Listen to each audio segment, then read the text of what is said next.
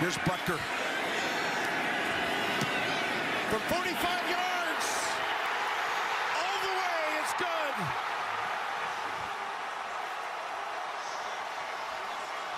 Cincinnati with an unbelievable season. 10 straight wins. Silenced all the doubters. They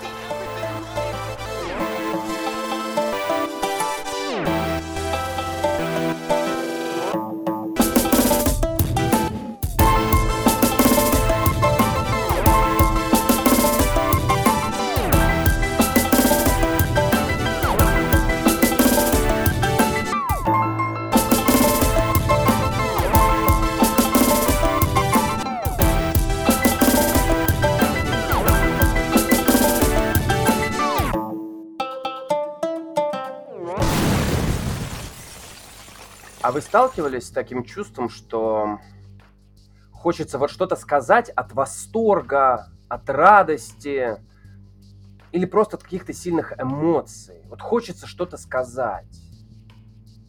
Вы понимаете, что, наверное, лучше помолчать и кусочек этой радости оставить в себе.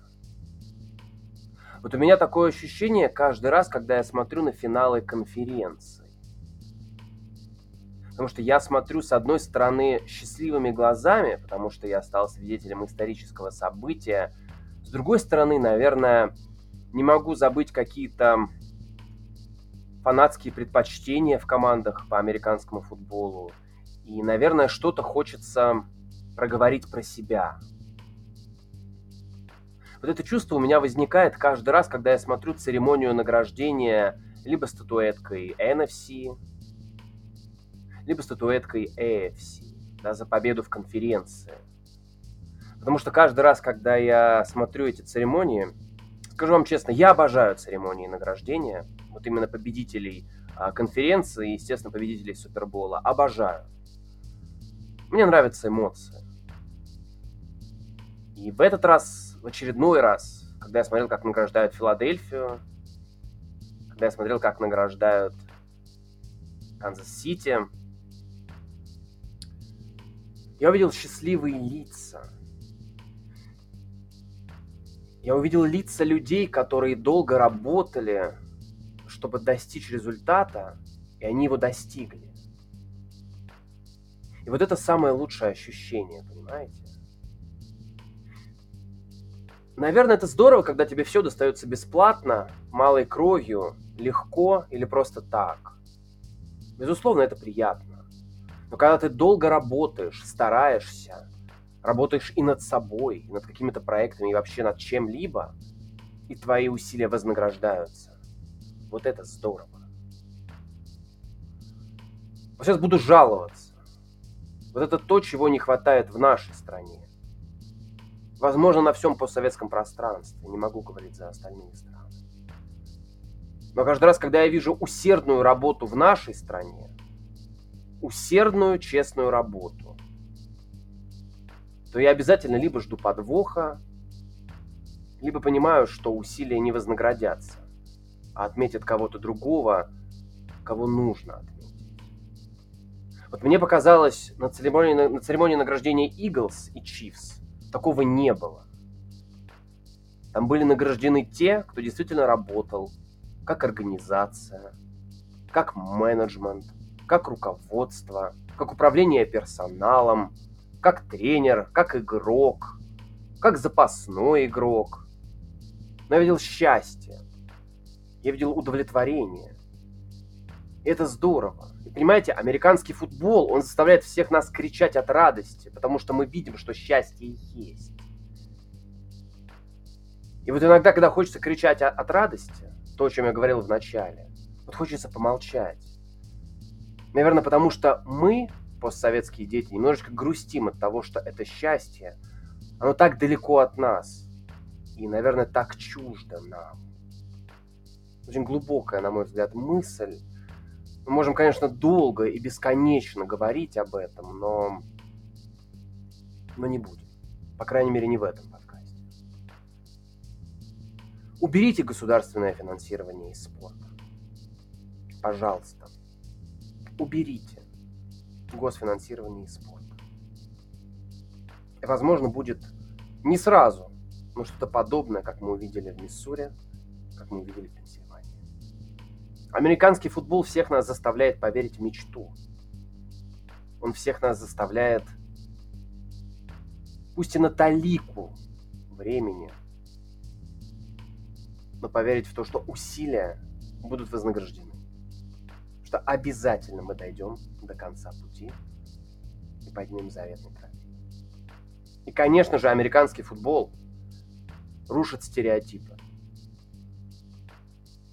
Особенно такие приевшиеся, как в нашем, уж простите, снова постсоветском обществе. Потому что, глядя на то, что произошло несколько дней назад, и глядя на Энди Рида, можем с уверенностью сказать, что в 64 года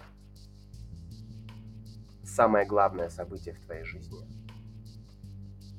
вот только-только начинает происходить. Я не знаю, как вы, я получил удовольствие от того, что увидел на этих церемониях, но обо всем по порядку.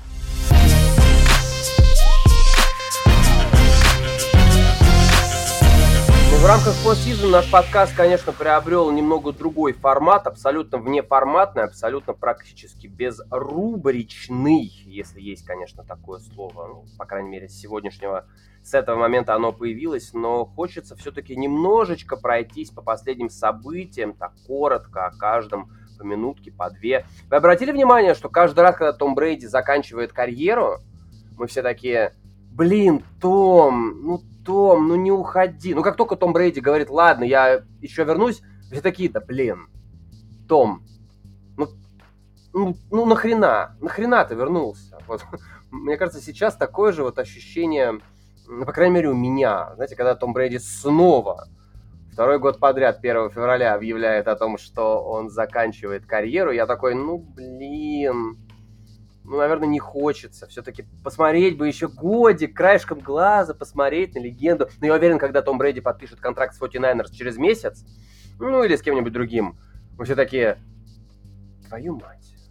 Том, дай пожить молодым 40-летним парням уже спокойно. Дай пожить 30-летним детям уже спокойно, без тебя, Том. Да.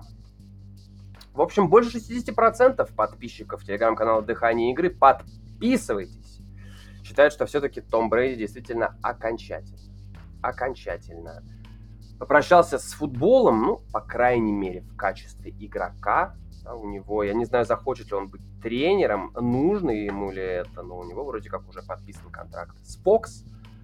Телекомпании Fox очень хороший, очень неплохой, э, классный, классный компании и классный контракт. Поэтому я думаю, Том Брейди точно без дела не останется. Вообще, на самом деле, это здорово, да, второй раз подряд Том Брейди, э, второй, второй год подряд Том Брейди объявляет о, заверш... о завершении карьеры. И, знаете, в этот момент мне очень хочется э, быть его пресс-секретарем, пресс-атташе или имиджмейкером. Знаете, вот так вот Том Брейди объявляет о завершении карьеры, и я думаю, Том, а смотри, вот сейчас ты объявишь, вот каждый год, давай до 50 лет, ты каждый год 1 февраля будешь объявлять о завершении карьеры. 1 марта подписывать с кем-нибудь контракт, неважно с кем, с какой-нибудь командой, да, а потом тебе будут задавать вопрос, Том, а ты же говоришь, что ты хочешь уходить. И Том Брэди должен отвечать вот так. Он говорит, слушайте, ну вы все говорите, что я старый. Я уже не помню, что я говорил. Единственное, что я помню, это как отдавать передачи и нагибать национальную футбольную лигу. Мне кажется, должно быть что-то такое. Должно быть что-то такое, но я, честно говоря, я даже не знаю, мы попрощались с Брейди в марте прошлого года, я даже не знаю уже. Прощальных слов не осталось. Если говорить более-менее серьезно, то последняя игра, конечно, против Dallas Cowboys в постсезоне в э, рамках Wildcard раунда, она, конечно, наверное, намекает на то, что Тому Брейди, наверное, лучше все-таки сворачиваться. Но по большому счету, по ходу регулярного сезона я бы не сказал, что это был провальный сезон для Брейди. Да, безусловно, э, цели не достигнуты. Да, безусловно, статистика не самая замечательная. Но по большому счету Том был неплох. Том Брэди показывал достаточно неплохой уровень. Безусловно, это не топ-5 квотербек, возможно, не топ-10, но в первые 16 он входит 100%. 100% входит в первые 16. Команде какой-то перекантоваться на год, возможно, почему бы и нет. Почему бы и нет. В любом случае, решение, конечно, за ним. Сам Том Брэди утверждает, что обожает футбол просто обожает футбол, и поэтому не хочет уходить. К тому же он видит, что он может.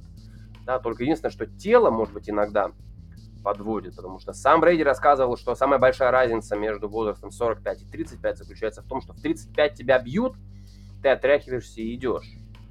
Вот. Когда в 45 тебя бьют, ты сначала лежишь и думаешь, а, так, ли конечности у меня на месте? То есть ситуация такая. Ну, эффект усталости, эффект накапливания этих всех ударов, конечно же, но если Том Брейди ушел, если, я думаю, я, я думаю, мы все надеемся на это. если Том Брейди ушел, конечно, желаем ему всего хорошего. И Том, я, конечно, понимаю, что контракт с Fox, все дела, но как бы соведущий э, телеграм-канал «Дыхание игры», подкаст «Дыхание игры», опять же, но это, опять же, это очень серьезные позиции. Это Сергей Енин, это Влад Валер, Том Брейди, ты понимаешь, да, надо соответствовать. Надо соответствовать. То есть после нескольких тестовых заданий Брейди, возможно, возможно, мы найдем с тобой общие темы для разговора и запишем классный подкаст. Ну что, менеджерские, тренерские назначения, которые последние несколько дней, да что уж там несколько дней, последние пару недель являются самой главной э, темой в американском футболе за пределами, естественно, стадионов, за пределами матчей плей-офф. Хочется мне начать, наверное, с Аризоны Кардиналс, команда, которая подписала бывшего э, директора по набору персонала в Теннесси э, Тайтанс, да, Манти Осенфорд. Теперь Теперь он главный, ну, главный, генеральный менеджер ген-менеджер Аризоны Кардиналс, которая встретится с очень тяжелым межсезоньем. И я, честно говоря, не уверен, что подписание Осенфорта это правильное подписание, поскольку Осенфорд три года провел в Теннесси Тайтанс, и вот его должность player personnel. Я никогда не понимал, что конкретно означает это, но я так понимаю, этот человек отвечает за подписание, за развитие игроков непосредственно и стартеров, и их бэкапов за то, кто у тебя в команде, кто у тебя борется за место, кто у тебя составляет эту конкуренцию, да, а за то, чтобы новые игроки хорошо адаптировались. Я могу сказать, что судя по тому, какой уровень показывает Бад Дюпри, он не сумел адаптироваться в Теннесси Тайтанс. А лучший игрок Теннесси Тайтанс, который единственный за несколько сезонов вот так вот с нуля развился, это Эйджей Браун. Они потеряли его. То есть это какие-то вот серьезные минусы в резюме Осенфорта, и я не уверен, как он будет выбираться из кризисной ситуации в Аризоне Кардиналс. Да, конечно, полномочий у него будет побольше, но у него ведь есть еще и 15-летний стаж работы э, в Новой Англии. В Новой Англии? Кто-нибудь может мне сказать, э, насколько серьезная, насколько хорошая ситуация в Новой Англии а, в плане игроков. Ну, старожилы Новой Англии, я думаю, после сезона, когда Рэнди Мосс и Том Брэди творили чудеса, у них могут быть вопросы касательно а, в целом э, ростера, в целом сквада, в целом состава. Потому что, ребят, ну как бы да, безусловно, а, были а, ярко выраженные звезды, отдельные личности, но по большому счету а, Беличек не исповедует тактику «давайте наберем как можно больше классных игроков, классных звезд». У нас есть какие-то козыри, мы вводим их в абсолют, доводим их до совершенства, а слабые стороны, ну, они как были, так и будут. Да, Беличек может и линейного хорошего найти в 18 раунде, и еще что-то сделать классное, но по сути, менеджерская работа, uh, player personnel, как Тоусон Форд, я не думаю, что у него резюме более положительное, ниже отрицательное. Мне кажется, у Аризоны, я, я, опять же, надо смотреть на то, как он будет распоряжаться гораздо большим количеством полномочий, которые он получит. Но мне кажется, что Аризона немножечко все-таки здесь промахнулась. Очень сложно, конечно, оценивать работу ген-менеджера а, до того, как он хоть что-то сделал а, в Кардиналс, но это будет сложно. Для Аризоны это будет сложно. Здесь вопросы с главным тренером и что делать, эм, что делать с контрактом Кайлера Мюррея, и что делать с потолком зарплат, и что делать с э, другими игроками. Вот Хопкинс хочет покинуть команду. В общем, у Оссенфорта огромный пласт, гигантский, непаханное, хотел сказать, поле, непаханная пустыня, где, кстати, скоро пройдет Супербол. Фрэнк Райх возглавил Каролайну Panthers. Бывший тренер э, Индианаполис Colts теперь будет тренировать Каролайну Panthers. Самая главная э, проблема в карьере Фрэнка Райха. Он так и не смог найти заменителя для Эндрю Лака. Так и не смог. Он приходит в команду, где ну, совсем печальная ситуация с квотербеком. Вот прям совсем. Что он будет делать? Подписывать старых? Идти по сюжету Индии? А, подписывать Филиппа Риверса? Подписывать Карсона Венса? Подписывать а, Мэтта Райана? Да, конечно, если он подпишет Аарона Роджерса, это будет интересно. Если он договорится с Томом Брейди, но это вряд ли, это будет интересно. Да тот же, черт возьми, Дерек Карр. Это будет интересно. Но получится ли? Фрэнк Райх, ну, давайте будем честными, за последние пару лет очень сильно испортил себе резюме. Каролайна очень непростая команда в плане э, позиции квотербека, и сам Райх говорил то, что да, надо смотреть, что у нас с распасовщиком, что у нас с пасующими и так далее, и так далее, и так далее. Ну, ребят, я не знаю. Я не знаю. Мне, честно вам скажу, мне не очень нравится это назначение.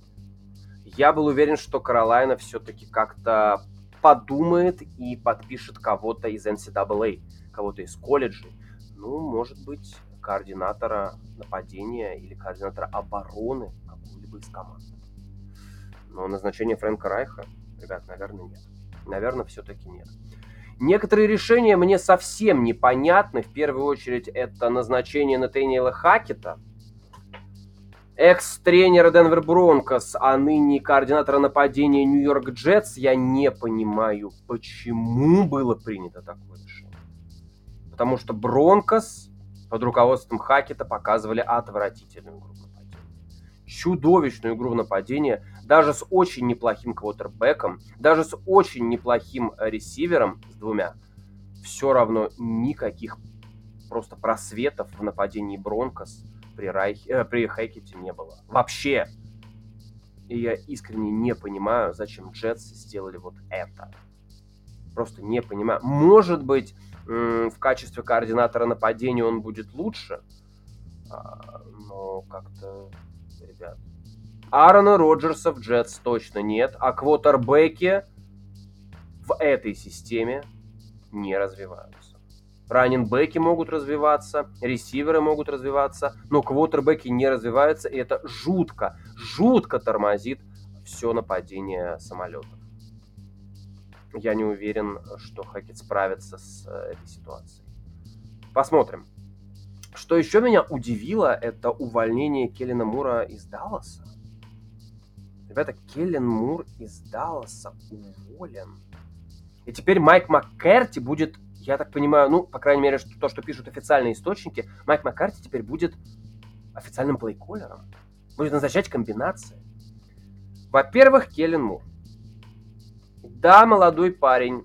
Да, совсем чуть-чуть э, работает э, в тренерском штабе. Э, в Далласе был тренером квотербеков. Э, позже стал координатором нападения. Но за эти три года, что он был координатором нападения в Dallas Cowboys, эта команда всегда обладала нападением топ-10. Это топ-10. Келлен Мур очень неплохой координатор нападения. Я не понимаю, почему Даллас в этом году, ребята, в этом году по количеству очков за игру они занимали четвертое место в лиге.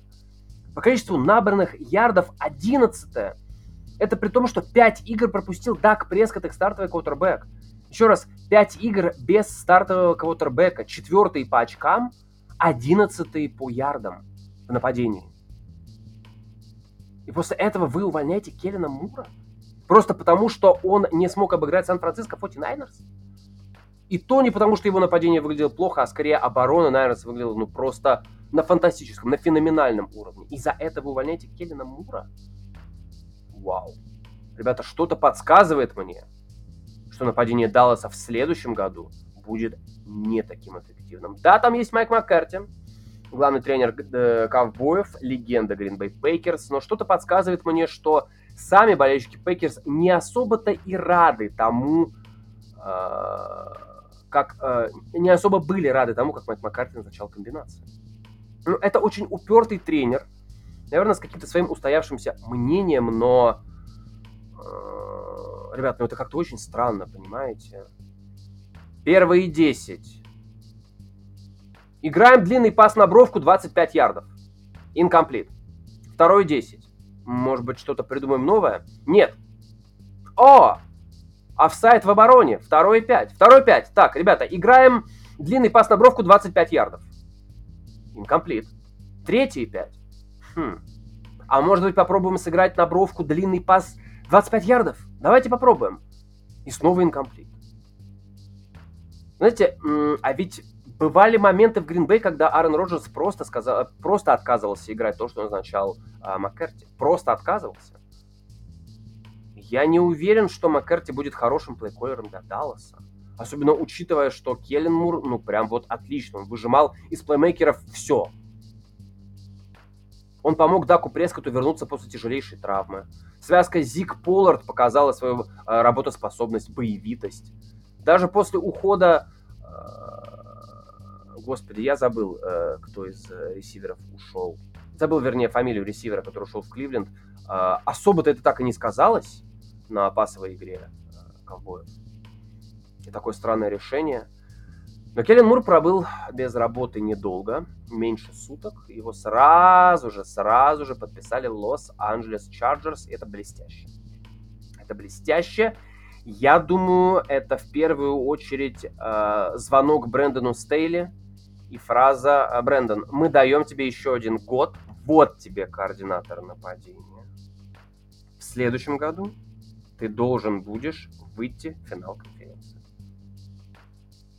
М? В следующем году у Брэндона Стейли больше не будет вариантов остаться, если команда провалит сезон, итоги сезона. Я думаю, это отличное подписание для Chargers. Так что вот Келлен Мур теперь будет, ну, мне кажется, будет очень, очень классным дополнением э, к и без того очень неплохому э, нападению Лос-Анджелес Чарджерс. Некто Билл Брайан вернулся в Патриотс, желаем всем им, всем им всего плохого. Не хочу даже вообще. Просто ужас, кошмар. Хватит, хватит. А, ребята, ну, Шон Пейтон. Шон Пейтон, во-первых, я, честно, я никогда такого не видел, чтобы главного тренера обменивали за выборы на драфте. Я никогда такого не видел. Клянусь первый раз вижу, чтобы главного тренера обменяли на драфте. Мне ребята в телеграм-канале Дыхание игры сказали, ну подожди, подожди, там по контракту, у него длился контракт, продолжался контракт еще с Новым Орлеаном, поэтому пришлось пойти на сделку, пятое, десятое. Я не знал, что такая опция вообще существует. Просто зачем платить деньги тренеру, который не тренирует? Зачем прописывать в контракте такую вещь, что Э, ладно, там игроки бойкотируют э, игры, но тренер, который не тренирует, но остается у вас на контракте. Слушайте, Saints, а что происходит в вашем менеджменте? Я, конечно, понимаю, что Новый Орлеан это город Big Easy, город большого расслабона, но что-то вы как-то прям, со... вы прям совсем на расслабоне, ребят. Ну, так нельзя. Так нельзя. В общем, Шон Пейтон теперь тренирует Денвер Бронкос. И и казалось бы, вау, классный тренер, который выигрывал Супербол, который постоянно своих Сейнс держал в обойме, постоянно в ранге контендера, у них был, был постоянно хороший состав, постоянно рабочее нападение, но я смотрю на Денвер Бронкос вот эти, и смотрю на Шона Пейтона, который на, все, э, который на всех шоу а, комментарии, а, анализ, экспертные оценки и прочее, прочее, прочее. Я не могу сказать, что это однозначно классное подписание для Денвера. Ребята, честно, не могу сказать. Безусловно, это лучше, чем то, что было. Но это лучше не потому, что это сразу начнет работать и продуктивно, а просто потому, что резюме Шона Пейтона гораздо лучше, чем Натаниэла Хекета. Но будет ли это работать? И вы же понимаете, да, что Шон Пейтон приходит в э, Денвер. Я думаю, одним из главных условий прихода Шона Пейтона в Денвер было, ребята, это моя команда, и вот как я скажу, так и будет. Если я скажу, мы продаем Рассела Уилсона, мы продаем Рассела Уилсона. Если я скажу, мы делаем это, это и это, то именно это мы и делаем. Более того, меня смущает то, что руководство Бронкос полетело в Мичиган э, договариваться с Харбо, но в итоге туда перешел э, Шон Пейтон. Что может Шон Пейтон дать эм, Денверу прямо сейчас? Я думаю, во-первых, э, дисциплины. Добавить дисциплины, безусловно. Э, может быть, немного, э, знаете, такой тренерской тирании, но в хорошем смысле этого слова, когда все будут понимать, что мы все отчитываемся перед тренером, он уже перед руководством за наш результат. Я думаю, что он Пейтон может подстегнуть команду так хорошо, сказать им, ребята, ну я вообще-то пришел сюда, я бы мог и не приходить сюда, у меня было 25 предложений. Вы хоть знаете, с каким количеством команд я провел собеседование? Но я выбрал вас, потому что знаю, что вы можете, что вы можете играть, вы можете побеждать. У вас хорошая оборона, у вас талантливые игроки в нападении. Мы можем это сделать. Появятся ли результаты? Я думаю, хуже, чем с Натаниэлом, не будет. Но я боюсь также, что Шон Пейтон может принести какие-то скандалы, а, с, а, принести, знаете, не скандалы, ссору в избу. Ссору в избу благодаря тому, что он все-таки с именем. Он у нас стал особо говорливым в этом межсезоне благодаря а, различным а, всяким телешоу.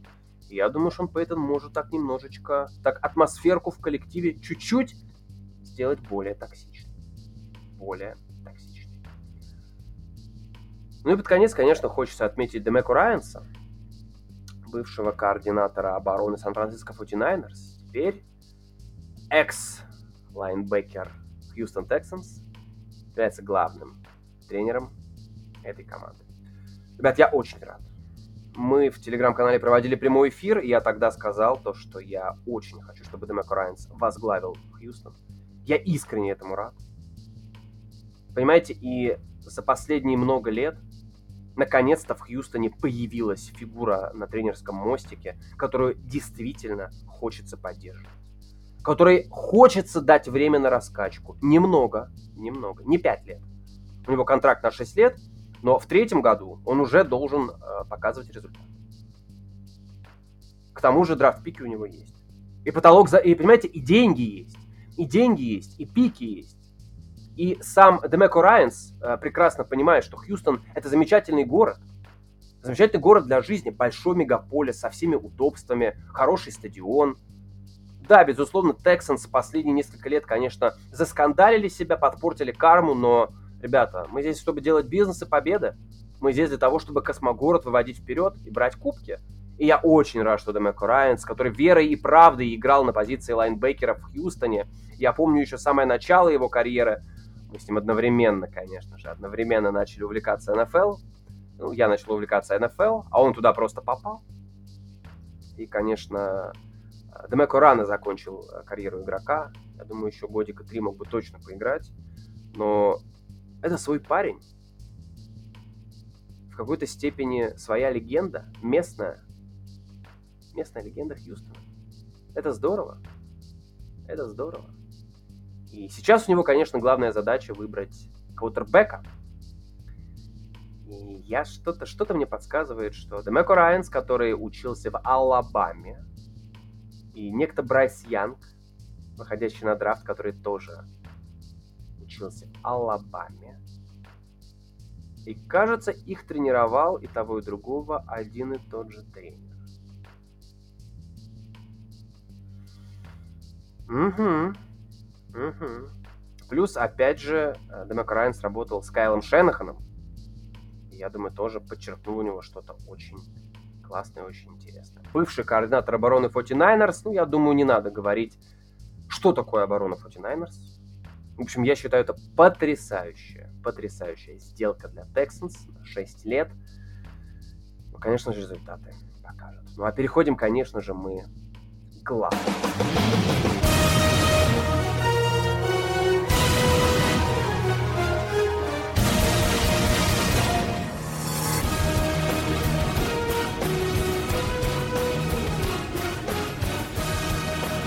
Американский футбол – это игра, где самым главным человеком на поле и решающим X-фактором является квотербек. В матчах финалов конференции мы увидели ноль классных квотербеков. Ноль. Брок Парди, Джордж Джонсон. Да, интересная история с травмами и преодолением себя, но все-таки нет. Джалан Хёртс. Джалан Хёртс провел очень классный сезон – как он провел этот матч? Он провел этот матч как Джош Джонсон. Примерно такого же уровня. Джо Берроу? Джо Берроу пытался, конечно, спасти свою команду, но чаще ложал и попадал под секи, нежели делал что-то архиэпичное. Патрик Махомс показал себя как невероятно талантливый, да даже не талантливый, а невероятно дерзкий, невероятно героический сукин сын. Но это все-таки не тот Патрик Махомс, которого мы привыкли видеть. Защиты и только защиты выбили путевки своим командам в Супербол. Сан-Франциско 49ers, Филадельфия Иглс 31-7. Знаете, если так посмотреть на цифры, складывается ощущение, что это игра в одну калитку. Знаете, эта игра в одну калитку, мне показалось, она идет какими-то фрагментами.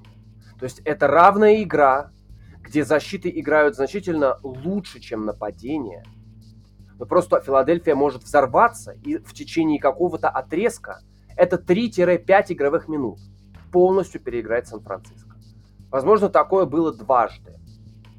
Это во второй четверти, когда они набрали 14 очков, и в четвертой четверти, когда 49ers вообще ничего не могли сделать в нападении. Вообще. Жесткая игра, очень классная, потасовки, скандалы. Безусловно, это здорово. А, мне показалось, что а, Флетчер Кокс на протяжении всей игры, ну просто на протяжении всей игры, вернее, тогда, когда у него появлялась эта возможность, постоянно цеплял э, Трента Уильямса. Постоянно что-то ему говорил. Вот просто на протяжении всей игры. Чувак, а что там у вас с квотербеками? Мы сломали одного, мы сломали второго. Может быть, уже ты будешь квотербеком? Ну, невероятный трэш-ток, очень классный и по делу, и без грязи. Это прям, конечно, очень здорово. Очень здорово. Почему счет оказался таким разгромным? Наверное, просто потому, что лимит на хорошую игру в нападении для 49ers просто закончился. И, наверное, так называемых tough guys в виде Джорджа Китла, наверное, не хватило. Да и Джордж Китл, будем честными, на протяжении всего матча скорее играл роль, знаете, такого вдохновителя на победы. Ребята, соберитесь, ребята, мы можем, ребята, мы сможем, парни, красавцы и так далее. Но каких-то супер качеств Китл, конечно же, не показал. Конечно же, это связано и с тем, что Филадельфия очень хорошо держала мяч. Конечно же, это связано и с тем, что пасовая игра Сан-Франциско была буквально связана по рукам. 37 минут Филадельфия владела мячом против 22,5 у 49ers. Ну да, наверное, да наверное, здесь... Э, наверное, здесь Фред Уорнер на бровке в середине четвертой четверти сказал абсолютно правильно. Мы проигрываем по турноверам, мы больше устали, мы фалим. Кажется, это будет очень-очень сложный день. Так и оказалось. Так и оказалось. И, понимаете, Джалан Хёрста, может быть, и не провел какого-то классного матча, но тактика Филадельфии Иглс была настолько сбережающая для бросков Джалана, что они полностью все свели к выносу. Кеннет Гейнвелл, да, может быть, он не был сверхрезультативен на выносе, но у него отличное количество попыток. И эти попытки всегда приходились на тот самый момент, когда нужно было набрать необходимые 2-4 ярда. У него был один э, длинный розыгрыш, но на этом все. Майлз Сэндерс, Самый переоцененный running back последних нескольких лет, Э, знаете, благодаря линии нападения Eagles даже Майлз Сендерс смотрелся очень вместительно в эту ситуацию, да. И чем больше выносных попыток, различные design plays для того, чтобы Джейлен Хёртс выносил, design runs, все это заставило э, 49ers просто вот сидеть их нападению на бровке и смотреть, как Филадельфия медленно, но верно передвигает мяч по земле. Гейнвилл 14 попыток, Сэндерс 11, Хёртс 11, Бостон Скотт 6. И в целом очень и очень неплохо, и очень неплохое э, управление секундомером. Очень неплохое управление часами. 49ers, конечно же, не хватило их главного защитника. Не хватило, наверное, вернее, даже не то чтобы главного защитника, не хватило, наверное, чтобы этот главный защитник выступил, знаете как, вот, понимаете, казалось бы, Ник Босса был на поле, и у него, по-моему, если не ошибаюсь, даже один текл loss был. Но его просто перекрыли. Вот X-фактор, который X-босса может сделать, знаете, вот есть такая игра Madden, и там есть суперстар X-фактор, когда ты активируешь суперспособность классной звезды. Вот Ник Босса этот X-фактор, без этого X-фактора он ну, просто обычный хороший защитник, не больше. И почему-то этот X-фактор был выключен.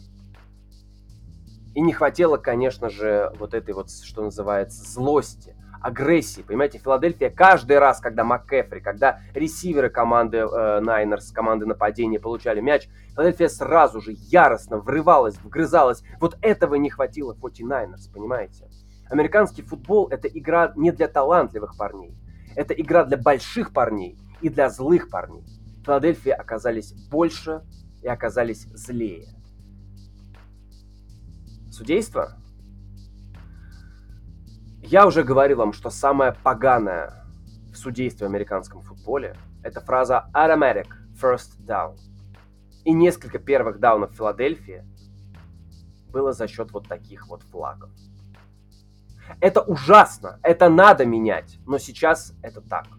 И мы можем либо играть по правилам, либо не играть вообще. Я не считаю, что судьи как-то серьезно повлияли на эту игру. Была ли, ловли, э, была ли ловля Деванта Смита э, в первой четверти, которая в итоге привела к тому, что Филадельфия вышла вперед в счете, открыла счет? Была ли там ловля на четвертом дауне? Я вам скажу так. Я, честно, не увидел. Но судьи были ближе, и судьям было виднее. И у меня нет поводов не доверять судьям в таких вопросах. Понимаете, если бы он уронил мяч, мяч ударил себя об землю и отскочил ему в руки, я бы сказал, да, я увидел, там не было ловли. Но я не увидел ловлю. Просто невозможно она была. Но я ее не увидел.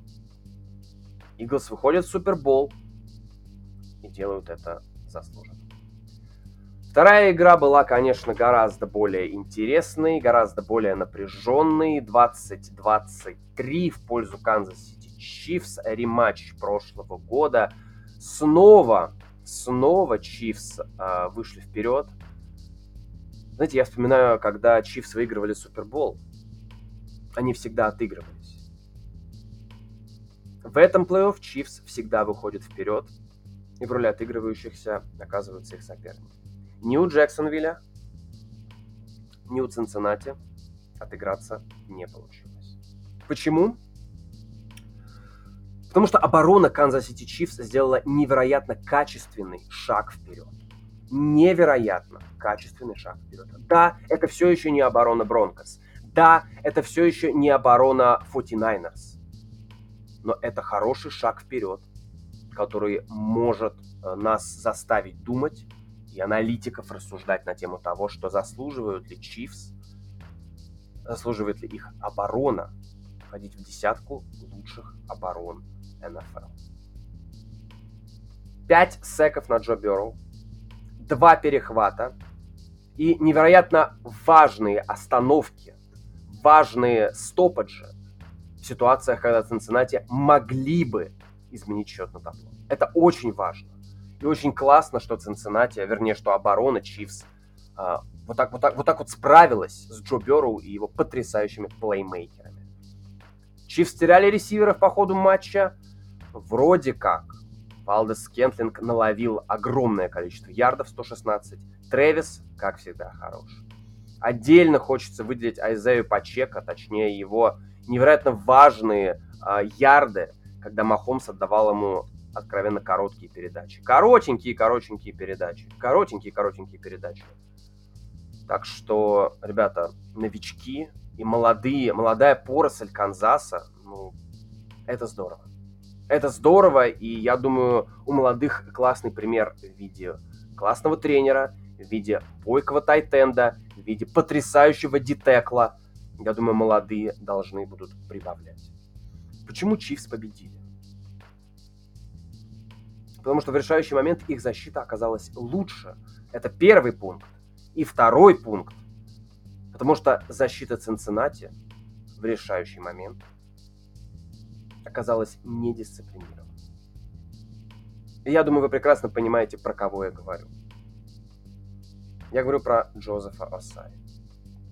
Об этом чуть позже. Вы знаете, в какой-то момент мне показалось, когда Чивс потеряли мяч, и у Цинциннати вот эта вот потрясающая передача, когда Джамар Чейз поймал мяч из двойного прикрытия, вот в этот момент мне показалось, что нападение Бенгалс теряет свой человеческий образ и обретает тигрину. Это человечество на протяжении уже не, ну как несколько, двух сезонов никому не дает спуску, никому не дает пощады. Когда на небе полная луна, Бюро превращается в тигриного вождя и происходит что-то невероятное. Этого не случилось с Канзас-Сити. Понимаете, при счете 20-20 Bengals имели две попытки выйти вперед, два владения. Оба эти владения заканчивались тем, что Bengals набирали по нулю. Ноль очков. Ну и, конечно же, ребята, Крис Джонс, человек проводит, если я не ошибаюсь, 13-ю игру в плей-офф, и у него всего два сека. И оба этих сека, Крис Джонс D-tackle, оба этих сека были в этом матче. Невероятно. Невероятно. Победили те, кто больше хотел, и, наверное, те, чей квотербек ну, чуть лучше, чуть лучше, чуть ювелирнее. Да, и хромающий, э, хромающий Махомс, которого Асай выбрасывает, когда Махомс уже за пределами поля, ну это, конечно, это, это, это будут пересматривать спустя 20 лет. Спустя 20 лет этот момент будут пересматривать. Ведь что самое удивительное, что Асай провел-то очень неплохой матч. Очень неплохой матч. Но я не вижу ни единого повода не бросить флаг в этой ситуации. Повлияли ли судьи на эту игру? Опять я вам скажу, я не увидел критических ошибок. И мы все привыкли говорить то, что пускай игроки решают судьбу матчей, а не судьи. Безусловно. Я говорю это раньше, я начал это говорить раньше всех, и я говорю об этом чаще всех. Но мы также все время забываем о том, что если судья бросит флаг, безусловно, он повлияет на игру. Но если судья не бросит флаг, он тоже повлияет на игру. Понимаете? Это самая неблагородная вещь быть судьей спортивных матчей. Поэтому я всегда призвал и призываю максимально уважительно относиться к этим э, людям, к работе. Эти люди в том числе делают нашу, нашу любимую игру такой смотрибельной. И именно поэтому я не понимаю убожество, быдлость и чмошность, которая происходит в моей стране, когда в адрес судей, ладно какие-нибудь команды дворовые, неважно в каком виде спорта, ладно эти тупые бездари, которые нахер никому не нужны, оскорбляют судей. Но когда это делают чиновники, когда это делают главные тренеры национальных сборных, ребята, ну просто снимать штаны и пороть как говорила моя бабушка, поганым дрыном. Оскорблять судьи – это самое убогое, что может быть связанное со спортом. И я сто раз вам говорил то, что, ребята, надо пересматривать правила вот этих вот толчков, а, защита квотербека, защита кикера и так далее, и так далее. Надо пересматривать. Надо делать так, чтобы у, суд... у судей было как можно меньше поводов бросить флаг. И я, в принципе, не считаю, что это было какое-то, ну, сверхбезумное нарушение. Но это 15 ярдов. Да, сделайте 5. Я не против, сделайте 5 ярдов. с сохранением дауна, сделайте 5 ярдов. Не 15 автоматик пер, первый, а сделайте 5 и, допустим, третий и один. Я не против, но сейчас такие правила, что судить надо именно так. А все эти разговоры о том, что а вот, если бы не было, а вот... Ну давайте тогда исходить из того, а что если бы Бенглс задрафтовали Джастина Херберта? А Чивс Митчелла Трубиски? Давайте тогда отсюда заходить. М? Чивс абсолютно заслуженно выиграли. Судьи бросали как удачные, так и спорные флаги в обе стороны. Просто мы опять же забываем, что флаг в первой четверти весит в 50 раз меньше, чем флаг в четвертой. Поздравляю Чифс, поздравляю Иглс. Уверен, что и Бенгалс, и 49ers в следующем году вернутся станут еще сильнее. Но почему все-таки в Супербол пробились Чифс и Иглс? Давайте коротко попытаемся понять причину. Чифс, которых после такого невероятного усиления э, их конкурентов в межсезонье. Многие даже рассматривали вариант, что Чивс вообще не выйдут в плей-офф. Но вместо громких подписаний, вместо скандалов, пресс-конференций и прочее-прочее, Чивс сказали то, что, ребята, мы работаем с тем, что у нас есть, и развиваемся. Прогресс, прогресс, прогресс. Как говорит Энди на бровке, more, more, more, more, more именно вот эта работоспособность, именно желание прогрессировать, и именно, понимаете, из того, чего... Вот это вот э, будь доволен тем, что у тебя есть. Будь, будь счастлив тем, что у тебя есть. Вот это то, почему Энди Рид так успешен в НФЛ. Потому что с тем, что у него есть, он может строить команду. Помните, каким был Канзас Сити Чифс до прихода Патрика Махомса? Это был контендер – с Алексом Смитом. Крепкая команда, которая могла спокойно выйти в Супербол. Но для того, чтобы выходить в Супербол, нужна какая-то изюминка. В Алексе Смите, при всем моем уважении, наверное, ее не было. Ну а уж на фоне Патрика Махомса ее действительно не было. Чивс это серьезная организация, которая не цепляется за сплетни, не цепляется за хайп. От нас ушел Тайрик Хилл, мы желаем ему удачи, попробуем сделать что-нибудь, подписать Валдеса Скентлинга и так далее, и так далее, и так далее. По-моему, они подписали Смита Шустера, Кадариус Тони, окей. Скай Мур новичок. Будем делать что-то другое. Серьезная организация, работоспособность и класс. Все это приводит нас к тому, что Канзас Сити Чифс играет в третьем Суперболе за 4 года. Филадельфия Иглс. Здесь немного другой путь. Здесь идет прогресс. И это очень классный прогресс. Это поступательное движение вверх. Небольшими шагами, чтобы ни в коем случае не порвать связки. Это очень здорово, что в прошлом году Иглс такие, хм, у нас классный вынос, линия позволяет, квотербек бегает, раннинбеки будут набирать. Нам не хватает только пасовой игры, а точнее одной пасовой детали, которую они взяли на драфте. Вы ведь помните, да? Что Иглс на рынке свободных агентов в этом межсезоне очень активно общались сразу с несколькими ресиверами, но никто не хотел туда приходить, потому что Иглс сыграли run heavy, потому что Иглс пропагандировали вынос. Они обменяли Эйджей Брауна, как молниеносно и смертоносно выглядит эта команда сейчас. Сейчас. И даже оборона этой команды подтянулась. Мы практически не видим каких-то слабых мест в Филадельфии. Очень здорово. Очень здорово. И это снова организация, которая за пять лет, они выиграли Супербол пять лет назад. И да, в этой команде есть игроки, которые этот Супербол выигрывали, они остались. Но вам не кажется, что эта организация, вернее команда на поле настолько новая, настолько свежая, что как будто то, что было пять лет назад, было в прошлой вселенной. За пять лет они построили абсолютно новую команду. Абсолютно новую команду, которая выглядит абсолютно иначе, которая выигрывает абсолютно иначе, которая, как, как и пять лет назад получила боевик, но теперь ее крайне сложно назвать андердогом, и они идут фаворитами э, на главный матч года. Вы знаете, очень много разговоров о том, как можно обозвать грядущий бол. Энди Рид бол, братья Келси бол и так далее, и так далее, и противостояние, и прочее, прочее. Э, Даллас Гаддерт, Трэвис Келси. Знаете, я бы выделил немного другую вещь.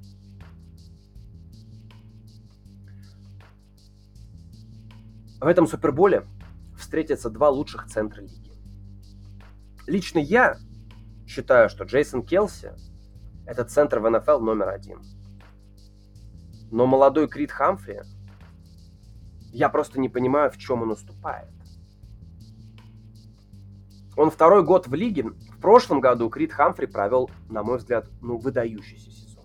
И если уж мы говорим о новичке года, безусловно, Джамар Чейз в нападении заслуживает, но Крид Хамфри был великолепен. Я не понимаю, чем он уступает Джейсону Келси сейчас. Он также классно видит, как будут блицевать защитники. Также классно помогает двигаться линии. Классно назначает блоки. Он все делает классно. Понимаете? И да, может быть, игроки линии нападения э, не такие яркие. И мы воспринимаем линию нападения именно как линию, а не как персоналии, как персоны. Но это будет очень интересно посмотреть на битву лучших центров. И какой квотербек покажет игру за этим центром лучше, та команда не выиграет. Я не знаю кто. Я не буду делать прогноз на Супербол. Я просто рекомендую всем насладиться. Но мне кажется, Филадельфия по крайней мере сейчас, выглядит поинтереснее. Мечты сбываются. Мы увидим классный матч двух классных команд, которые благодаря работе, дисциплине и классу вышли в главный матч года. Король блондинов на связи. Скоро услышимся. Черт возьми, это был потрясающий сезон. И классный плей Всем мира. Всем пока.